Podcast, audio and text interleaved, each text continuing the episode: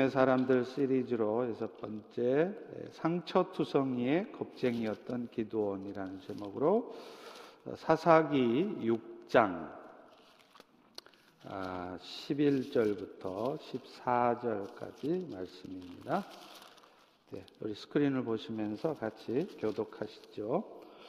여호와의 사자가 아비에셀 사람 요아스에게 속한 오브라에 이르러 상수리 나무 아래 앉으니라 마침 요아스의 아들 기드온이 미디안 사람에게 알리지 아니하려 하여 밀을 포도주 틀에서 타작하더니 여호와의 사자가 기드온에게 나타나 이르되 큰 용사여 여호와께서 너와 함께 계시도다 하매 아, 기드온이 그에게 대답하되 오 나의 주여 여호와께서 우리와 함께 계시면 어찌하여 이 모든 일이 우리에게 일어났나이까 또 우리 조상들이 일찍이 우리에게 이르기를 여호와께서 우리를 애굽에서 올라오게 하신 것이 아니냐 한 그 모든 이적이 어디 있나이까? 이제 여호와께서 우리를 버리사 미디안의 손에 우리를 넘겨 주셨나이다 하니 여호와께서 그를 향하여 이르시되 너는 가서 너의 힘으로 이스라엘을 미디안의 손에서 구원하라 내가 너를 보낸 것이 아니냐 하시니라 아멘. 어, 한국에서 주일 설교를 마치고 제가 어, 목양실로 올라가는데 엘리베이터 안에서 어느 자매님이 에, 그러십니다. 목사님, 오늘 목사님 설교에 정말 은혜를 많이 받았어요. 성도가 말씀의 은혜가 되었다니 안 기뻐할 목사가 어디 있겠습니까? 그래서 감사한 마음으로 물었죠. 도대체 어떤 말씀이 그렇게 은혜가 되셨나요? 그랬더니 그 자매가 이렇게 대답하는 겁니다. 목사님이 금식 기도 중에 아이를 두들겨 팼다는 말씀이 진짜 은혜가 됐습니다. 이러는 겁니다. 아니, 은혜 받을 말씀이 없어서 목사가 그것도 한참 신령해야 할 금식 기도 중에 아이를 팼다는데 이게 은혜가 되었다니 참 어이가 없었습니다. 아마도 그 자매님도 자주 아이를 혼내키는 자신의 모습에 스스로도 마음이 무거웠는데 목사님도 그런 연약한 모습이 있었다 하니 많이 위로가 되었던 모양입니다. 여러분, 사실이 그렇습니다. 오늘 우리 모두는요, 누구든지 완벽할 수 없습니다. 우리가 그리스도인이 되었다는 것은 예수를 믿자마자 인간 개조가 일어나서 그 순간서부터 전혀 죄를 짓지 않는 존재가 되었다는 것을 말하지 않습니다. 우리는 여전히 우리 안에 남아있는 죄악된 본성 때문에 죄 지을 가능성이 있어요. 다만, 다만 우리 안에는 예수를 믿는 그 순간서부터 죄를 이겨낼 수 있도록 도와주시는 성령님이 계시다는 것이 다른 것입니다. 또 설사 성령의 도우심을 통해 죄를 이겨내지 못하고 어쩔 수 없이 죄를 범하게 되었을지라도 예수님의 십자가의 구속의 은혜가 있기에 우리는 어떤 죄로도 말미암는 그 형벌을 영원한 형벌을 받지 않게 되었다는 것이죠. 무엇보다도 성령의 도우심을 통해서 우리는 그 죄의 어둠 속에 계속 갇혀 있는 것이 아니라 반드시 그 죄로부터 어둠으로부터 벗어날 수 있게 되었다는 것 이것이 다른 점인 것입니다. 오늘 본문의 주인공으로 등장하는 기도원도 그런 면에서 우리에게 또 다른 위로가 됩니다. 아니 저렇게 못난 사람도 저렇게 문제 많아 보이는 사람도 하나님 앞에 쓰임 받는 믿음의 사람이 될 수 있는가? 그래서 우리로 하여금 오히려 우리의 미래를 기대할 수 있게 해주는 못난 믿음의 사람이었습니다. 상처 투성이에다가 겁쟁이였던 믿음의 사람이었던 것입니다. 기도는요, 이스라엘 백성들이 미디안의 손에 7년 동안 고통하고 있었을 때 그 미디안의 군대 무려 13만 5천 명이나 되는 미디안의 군대를 무찌르고 이스라엘을 구원했던 사사였습니다. 그런데 알고 보면 이 기드온도 처음부터 대단한 믿음의 사람이 아니었다는 겁니다. 믿음의 사람은커녕 상처투성이에다가 지지리도 못난 겁쟁이였습니다. 그는 미디안 사람들이 자신이 열심히 농사지은 밀 수확물을 빼앗아갈까봐 겁이 나서 밀을 마당에서 타작을 하지도 못했어요. 혹시 뺏길까봐 집안에서 몰래 숨어서 타작하던 사람이었습니다. 오늘 본문 11절이 그걸 보여주지 않습니까? 여호와의 사자가 오브라에 이르러 상수리 나무에 앉으니라. 마침 요아스의 아들 기드온이 미디안 사람에게 알리지 않으려 밀을 포도주 틀에서 타작하더니 이스라엘을 구원하기는커녕 자기 한 몸 건사하기 힘들 정도로 보이는 겁쟁이의 모습이었습니다. 그런데 이런 기도원을 향해서 여호와의 사자가 갑자기 나타나셔서 그를 부르십니다. 미디안 사람들 때문에 고통받고 있는 이스라엘 백성들을 구원하라는 하나님의 명령을 전달하기 위해서죠.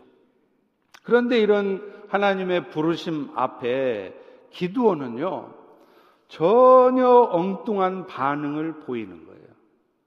아니, 저 사람이 진짜 이스라엘을 구원할 그 엄청난 사명 감당할 믿음의 사람인가 굉장히 의심스러울 정도의 모습을 보입니다. 13절 전반부를 보시죠.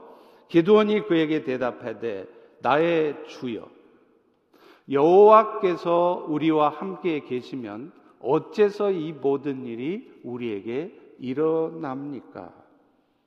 기도원은요, 사실 믿음의 사람이기보다는 자기 마음 속에 하나님에 대한 깊은 상처가 있었어요. 지난 7년 동안 그 미디안 사람들이 이스라엘 백성들을 얼마나 고통스럽게 하고 얼마나 어렵게 하는지 많이 보고 계셨으면서도 하나님이 만약 살아 계신다고 하면 자기 백성 이스라엘을 왜 건져주시지 않았냐는 거예요. 사실 이런 종류의 상처는요, 기도원만이 아니라 오늘날 우리 성도들에게도 종종 발견됩니다. 하나님께서 만약 살아계시다면, 하나님이 사랑이시라면, 하나님이 자기 백성들, 자녀된 여러분들을 사랑하신다면, 왜 하나님을 믿고 의지하고 있는데도 이런 고통스러운 일이 계속되느냐라고 우리도 반문한다는 거예요. 물론 하나님께서는 우리로 하여금 때로 더 수준 높은 그런 더 높은 영적 삶을 살아갈 수 있도록 하기 위해서 우리에게 뜻하지 않는 정말 황당한 감당하고 싶지도 않은 그런 일들을 주시기도 합니다. 그런데요, 우리가 분명히 알아야 될 사실이 하나 있습니다. 그것은 뭐냐면 의외로 많은 경우에 그런 하나님에 대한 실망과 또 하나님에 대한 상처가 있으셨다고 하는 분들도 깊이, 깊이 자신을 돌아보면 분명 내 안에 뭔가 새로워져야 되는 부분이 있다는 것을 발견하게 된다는 거예요. 그래서 하나님께서는 때로 우리가 실망할 수밖에 없고 또 그야말로 하나님께 시험 들 것을 아시면서도 오늘 여러분의 삶에 정말 희한한 일들을 갑작스럽고 당황스러운 일들을 겪게 하시는 것입니다. 그런데 안타깝게도요, 웬만큼 신앙이 성숙해 있지 않으신 분들의 경우는 그런 상황이 내 삶에 닥치면 먼저 자신을 진지하게 겸손하게 돌아보지를 않습니다. 좀 심하게 표현을 하면요. 자기들 한 짓은 생각을 안 하는 거예요. 그러면서도 하나님께서 왜 내 뜻대로 안 해주시는지, 내 나름대로는 하나님을 의지한다고 믿음으로 산다고 사는데도 왜 이런 일들을 겪게 하시는지 불평만 있습니다. 사실 지금 이스라엘이 그런 미디안으로 말미암는 고통 가운데 있게 된 이유도 분명합니다. 이미 1절에 이 말씀 시작하기 전에 1절에 이미 답을 주셨어요. 1절을 보십시오. 이스라엘 자손이 또 여호와의 목전에 악을 행하였으므로 여호와께서 7년을 그들을 미디안의 손에 넘겨 주셨다는 거예요. 결국 기도원이 말하는 것처럼 이스라엘 백성들이 말하는 것처럼 하나님께서 이스라엘과 함께 하지 않은 것이 아니라 이스라엘이 우리가 하나님과 함께 하려 하지 않았기 때문이라는 것입니다. 실제로 기두원의 가정도 그렇습니다. 나중에 기두원이 하나님의 명령을 따라서 바알과 아셀의 상을 찍잖아요. 그런데 그 바알과 아셀의 상 우상이 있던 곳이 어디냐면 바로 기두원의 집이었어요. 그 말은 무슨 말이에요? 기두원도 사실은 하나님을 원망하고 하나님께 시험 들었다고 하나님께 실망했다고 말하지만 기실 자기도 마음속에 우상을 품고 살았다는 것이죠. 본문 25절에 보면 이렇게 말합니다. 그날 밤에 여호와께서 기도원에게 이르시되 너의 아버지한테 있는 숫소 곧 7년 된 둘째 숫소를 끌어오고 자 그다음에 보세요.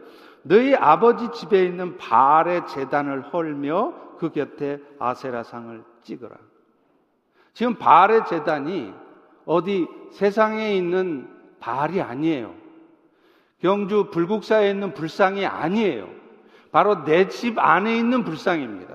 아버지 집 안에 있는 불상입니다. 그러니까 기도는 지금 자신은 하나님께 상처받았다 말하지만 왜 하나님은 이스라엘과 함께 하지 않느냐고 따지고 있지만 사실은 그 자신이 하나님과 함께 하지 않았다는 거예요.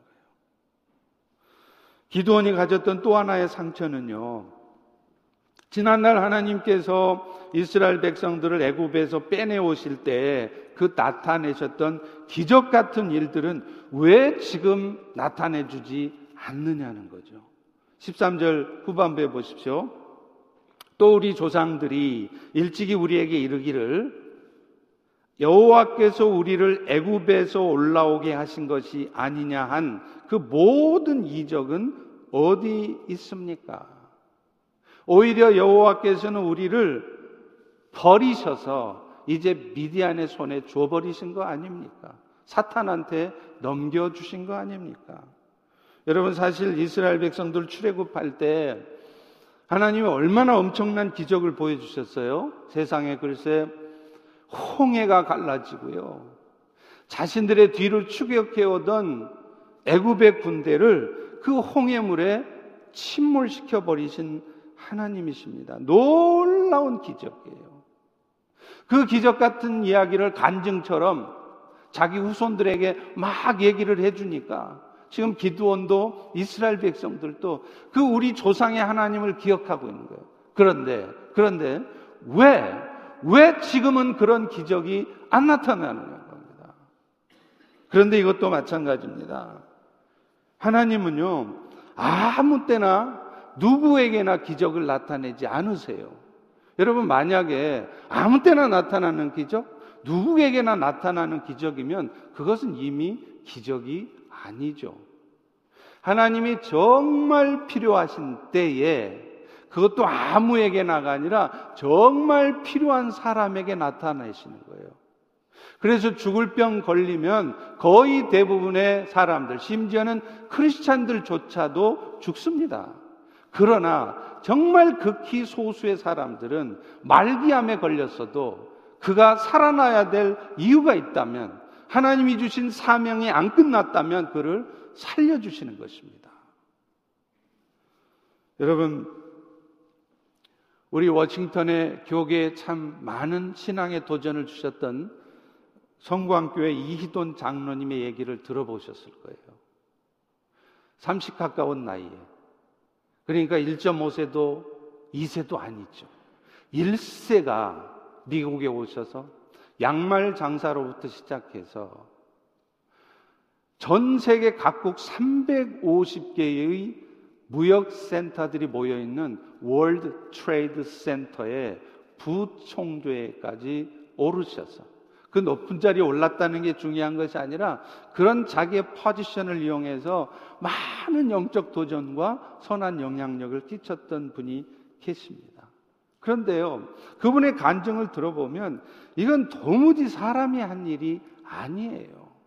아니, 너 같은 1.5세도 아니고 2세도 아니어서 영어도 잘한다 해도 서투른 네가 어떻게 미국의 주류 사회에 그것도 수천 명이 일하는 그 월드 트레이드 센터의 부총재가 되느냐. 근데 하나님은 기적 같은 방법으로 다 이사들이 반대하는데 하나님이 그 순간 놀라운 일을 일으키셔서 월드 트레이드 센터 역사에서 전무후무하게 이사 전원의 만장일치로 부총재가 되게 하십니다. 자기 스스로 고백해요. 하나님이 하신 일이라는 거예요. 미국에 들어올 때도 그 당시만 해도 비자가 굉장히 어려운 때였습니다. 그런데 재정 잔고가 통장의 밸런스가 제로예요. 돈 한 푼도 없어요. 결혼도 안 했어요. 그러니 다시 한국으로 돌아갈 가능성이 없기 때문에 비자가 나올 확률은 제로입니다.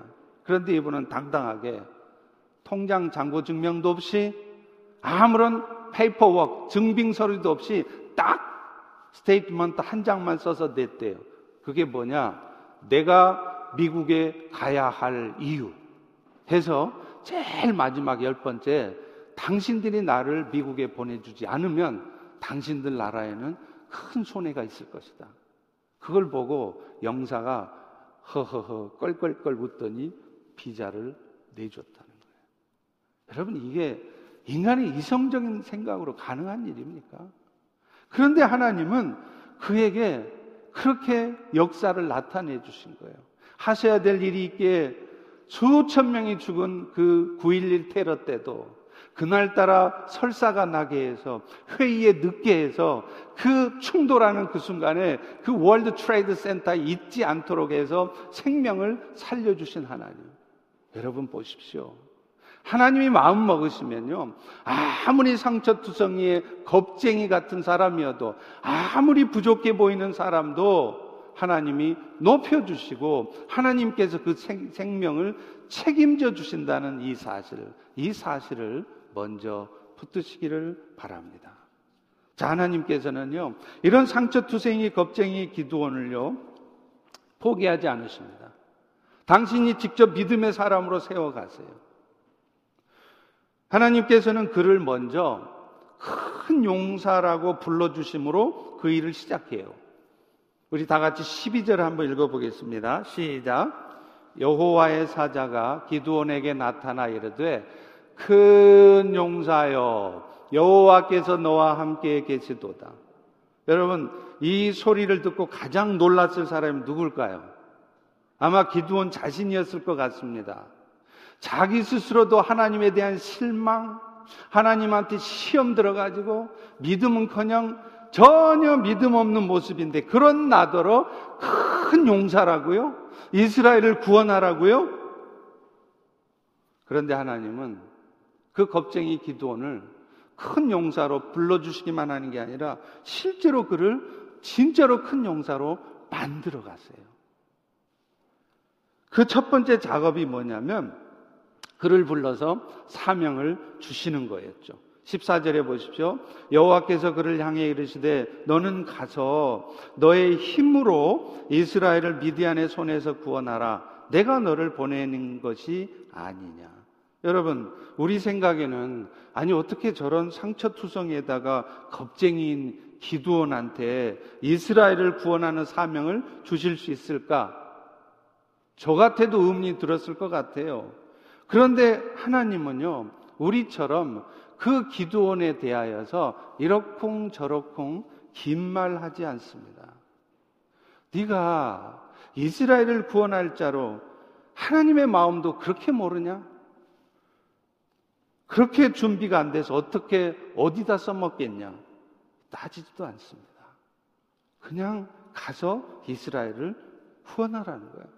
그런데 하나님이 기도원을 보낼 때 말이 좀 이상해요. 좀 이상한 말이 하나 있습니다. 그게 뭐냐면 너의 힘으로 이스라엘을 미디안에서 구원하라는 거예요. 우리가 보통 들은 말은 어떤 말이죠? 가라. 하나님의 힘으로 너는 이스라엘을 구원할 것이다. 그런데 지금 그렇게 말 안 해요. 네 힘으로 가라는 거예요. 이 말은 저는 아직 때가 되지 않았어요. 저는 아직 준비가 부족해요. 실력이 부족해요. 이런 말 너무 많이 하지 말라는 것입니다. 그런데요, 알고 보면요, 그 일이 기도원이 하는 일도 아니에요. 뒤에 받쳐주는 말이 있습니다. 하나님이 기도원을 보내셨을 때는 그 일을 기도원의 힘으로 하라는 것이 아닙니다. 그 뒤에 뒷말이 뭐예요? 네 힘으로 해라 해놓고서는 뒤에 딱 백업을 해줘요. 뭐라 그러냐면 내가 너를 보낸 것이 아니냐. 무슨 말이죠? 내가 너를 보내기는 보내는데 네 힘으로 해보라고 하는데 걱정 마. 네 힘으로 안 돼. 내가 있어. 내가 할 거야.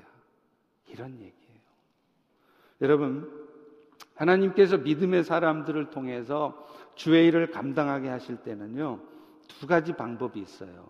먼저는요, 그 사람이 잘 준비될 수 있도록 이런저런 연단도 하시고, 그러다가 그가 잘 준비될 때까지 기다렸다가 쓰시는 방법입니다.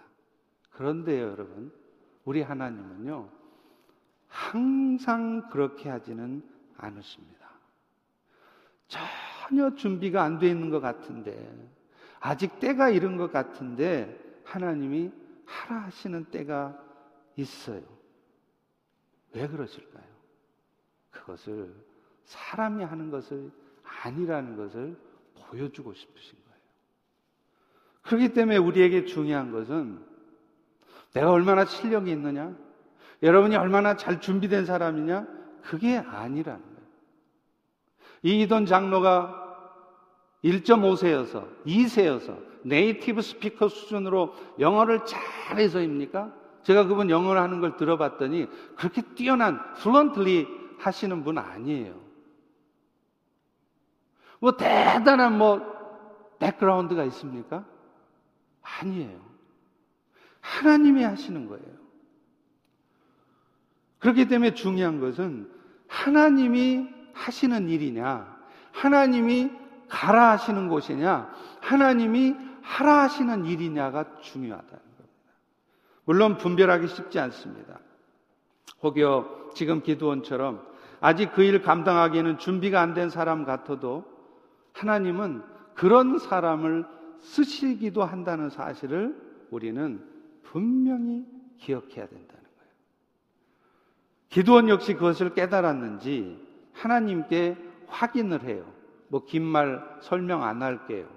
두 가지 그 표징을 통해서 하나님이 내가 나를 부르신 건 맞으세요? 나더러 그 일 하라 하시는 게 맞으세요? 그 두 가지만 확인합니다.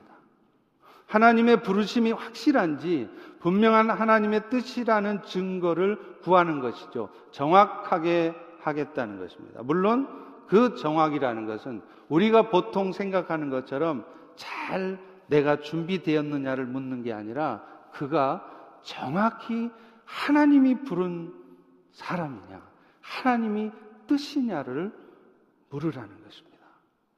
그래서 기도원은 그거 확인하느라고 두 번씩이나 하나님께 징표를 구했지 내가 실력이 있습니까? 그 일을 할 만합니까? 그걸 구하지 않았다는 거예요.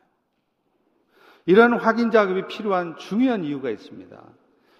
하나님이 맡겨주신 그 일을 이루어가는 과정에서 흔들리지 않도록 하기 위해서예요. 많은 경우에 여러분도 경험하겠지만 세상의 일은 물론이고요. 하나님의 일들조차도 그 일들을 헌신해서 해가고 있어도요, 반드시 어려움을 겪습니다. 반드시 대적자들이 나타납니다. 당연하죠. 그것이 분명 하나님의 뜻을 이루는 일이라면 사탄이가 절대로 가만히 안 있어요. 그런데요, 시작할 때부터 하나님이 하시는 일이라는 것을 분명히 확인한 사람들은 어떤 대적자가 나타나도 어떤 위험한 상황이 와도 안 흔들립니다. 다 받아내요. 그런데 그런 사인을 확실하게 받지 않고 그저 잘 준비하는 일, 잘 실력 갖추는 일에만 신경 쓴 사람들은요, 오히려 조금만 어려움이 와도 왕창 흔들려요. 여러분이 아마 경험하실 겁니다. 내가 하지 말았어야 될 비즈니스를 시작했나? 내가 오지 말았어야 할 곳을 왔나? 이렇게 헷갈려요. 분명히 하나님 뜻은 하게 하시고 오게 한 것인데도 내가 흔들려 버리는 거예요. 이유가 뭘까요? 하나님의 뜻을 정확하게 확인을 하지 않았기 때문입니다. 하나님은요, 이렇게 부족해 보이는 기도원이었지만, 그를 이스라엘을 구원하는 믿음의 사람들로 세워가기 위해서 또 하나 하신 일이 있어요. 하나님의 뜻을 정확하게 확인하고 사인을 받는 것과 더불어서 또 하나 자기 안에 있는 우상을 깨뜨리시는 거예요. 오늘 본문 25절에도 분명히 말하지 않습니까? 그날 밤에 여호와께서 기도원에게 이르시되 네 아버지 집에 있는 바알의 재단을 헐어라. 다시 말하면 아버지가 기도원 집안이 마땅히 섬겨야 될 여호와를 섬기지 못하고 바알을 섬기고 있으니까 네 안에 있는 바알을 찍어버리라는 것이지 경주 불국사 가서 불상을 깨뜨리라는 얘기가 아닙니다. 믿음의 사람으로 세워가는 과정에서 하나님이요. 반드시 한 번은 확인하시는 것이 바로 이 부분이더라고요. 우리는 살아가다 보면 나는 지금 신앙생활 잘하고 있는 것 같은데요. 알게 모르게 나도 모르게 내 안에 내 안에 영적인 어둠이 있어요. 영적인 교만이 나도 모르게 내 안에 스며듭니다. 그것이 지나쳐서 나중에는 그것이 아이돌이 돼 버려요. 우상이 돼 버려요. 그것을 절대적으로 신뢰하는 겁니다. 이것이 맞다는. 이것이 최고라는 거예요. 그런데 정말 하나님의 일들을 해야 될 사람들에게 진짜 필요한 것은 그게 아닙니다. 내가 아니라 하나님의 뜻이에요. 오늘 나는 무엇을 위해 살고 있는지 나는 어떤 목적을 갖고 지금 인생을 살고 있는지 그거를 분명히 하는 것이 훨씬 더 중요하다는 거죠. 고린도전서 3장 13절에도 말씀합니다. 각 사람의 공적이 나타날 때인데 그 날에 그 공적 여러분이 이 땅에 살면서 많은 일들을 하셨다고 할 때 그것을 예수님께서는 불로 쫙 태워 본다는 거예요. 그랬을 때 그게 그리스도의 터 위에 세웠지 않으면 다 타버린다. 심지어 교회 일이라고 했어도 심지어 내가 예수님의 이름으로 한 것이다라고 말해도 그것이 그리스도의 터 위에서 세워진 것이 아니면 그게 다 말짱 꽝이라는 것입니다. 앞서 말했던 이돈 장로님은요, 타고난 비즈니스맨이었지만 그분이 얼마 전에 9월 3일 날 안타깝게 소천하셨더라고요. 근데 그분이 마지막 던진 메시지가 이겁니다. 사랑하는 성도 여러분, 여러분 인생 최대 비즈니스는 하나님을 향한 모험의 삶을 사는 것입니다. 그러면서 평범한 비즈니스를 뛰어넘는 사상 최대 비즈니스를 하라고 그렇게 도전해요. 그 자신이 그런 삶을 살으셨으니까요. 여러분 비즈니스라는 뜻이 뭐죠? busy. 바쁘다는 뜻이잖아요. 그런데 우리가 바쁘게 비즈니스 하다가 어느 날 바쁘게 가버리면 이게 얼마나 허망하냐는 거예요. 내가 바쁘게 지금은 비즈니스 하지만 내가 리타이어 하고 나서는 이제 좀 시간 좀 내고 돈도 좀 투자하고 내가 헌신도 좀 해서 그렇게 하나님 나라를 위해서 살다 가리 하고 있는데 바쁘게 비즈니스 하다가 바쁘게 가버리는 거예요. 그러면 우리가 주님 앞에 서서 뭐라 말을 하겠습니까? 이돈 장로는 그것을 도전하는 겁니다. 사상 최대의 비즈니스를 하다가 죽으면 혹시 바쁘게 죽어도요, 억울할 게 없어요. 여태 주님 앞에 할 말이 있게 살다 왔으니까요. 이돈 장로님의 갑작스러운 죽음은 오히려 죽는 순간까지도 우리에게 중요한 교훈을 남겨주셨습니다. 그게 뭐냐면 우리는 누구나 어느 순간 갑작스럽게 주님의 심판대 앞에 설 수 있다는 것을 보여주는 겁니다. 여러분은 오늘 이렇게 건강한 모습으로 예배에 오셨지만 이 다음 주일날 여러분을 이 땅에서 볼 수 없는 일이 있을 수 있습니다. 이돈 장로님은 그걸 보여주시는 것 같아요. 그래서 그렇게 갑작스럽게 가신 것 같아요. 그러나 그런 유한한 인생 가운데서도 오히려 하늘의 별과 같이 빛나는 삶을 살 수 있다는 것을 그분은 우리에게 도전하신 것입니다. 자, 이제 하나님은 그에게 맡겨진 사명을 이제 수행하도록 하시죠. 13만 5천의 미디안을 치십니다. 그런데 중요한 것은 이제 하나님은 기도원에게 그 일을 하게 하시면서 그 게임에 앞서서 등장한 한 말씀이 있어요. 저는 이 말씀에 너무 은혜가 돼요. 34절에 보십시오. 여호와의 영이 기드온에게 임하시니 기드온이 나팔을 불매 아비에셀이 그의 뒤를 따라 부름을 받으니라. 여러분 하나님의 뜻을 이루는 일이요 사람 힘으로 되는 것이 아닙니다. 오직 여호와의 힘으로 되는 거예요. 지금 기드온도 미디안에 13만 5천 명을 치는데 가장 먼저 여호와께서 하신 일이 뭐냐면 그에게 기름 부으셨어요. 하나님은 이것이 사람 힘으로 안 된다는 걸 확인시켜 주려고 기도원과 함께하는 사람들을 300명까지 줄여요.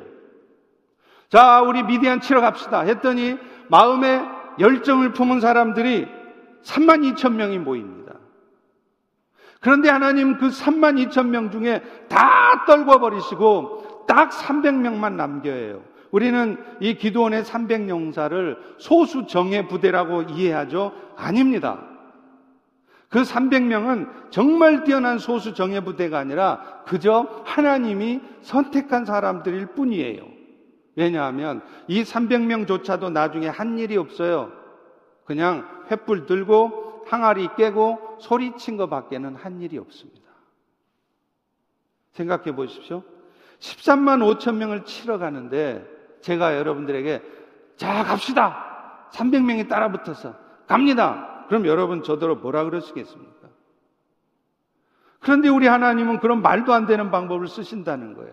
이 모든 일이 철저히 하나님이 하시는 것이라는 것을 말씀하는 겁니다. 사사기 7장 2절에 나와요. 너를 따르는 백성이 너무 많은 즉 내가 그들의 손에 미디안 사람을 넘겨주지 않을 것이니 이는 그렇게 하면 이스라엘이 나를 거슬려 스스로 자랑할 것이다. 안 할 것 같지만 나중에 반드시 자기를 드러내고 자기를 자랑하게 돼 있다는 거예요. 그런데 사람들은 자꾸 군사들을 많이 모으려고 해요. 소수여도 소수 정예 부대를 만들려고 합니다. 그런데요, 이런 생각들이 굉장히 맞는 얘기 같은데 진짜 알맹이 빠진 생각이에요. 기름 부어주고 시작하면 안 될 일이 없습니다. 스가랴서 사장에 보면 여호와께서 선지자에게 환상을 보여주세요. 사진 한번 보여주실래요? 이게 그림으로 표현한데 제가 직접 그리지를 못해서 여기저기 자료를 뒤지니까 딱 하나 저 그림이 있더라고요. 저도 성경만 읽다가 저 그림을 딱 보는 순간 정확하게 상황이 이해되더라고요. 저 스가라가 본 환상이 뭐냐? 가운데 등잔대가 있잖아요.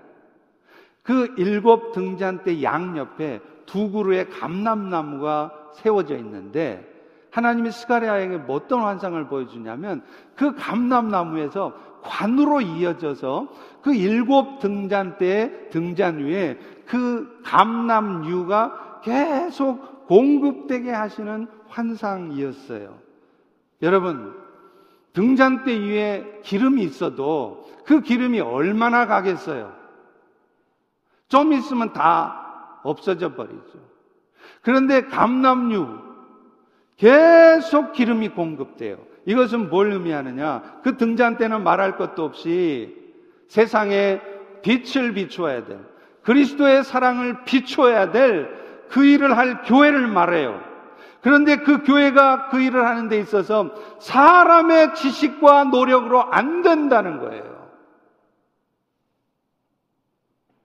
오직 여호와께서 공급하시는 힘, 성령으로 된다는 것을 보여주는 환상입니다. 스가랴서 4장 6절 7절도 말씀해요. 만군의 여호와께서 말씀하시되 이는 힘으로도 안 되고 능력으로도 안 되고 오직 나의 영으로 되느니라. 큰 산아 네가 무엇이냐? 네가 수르바벨 앞에서는 평지가 되리라. 영국의 유명한 설교가였던 로이드 존스 목사님은요.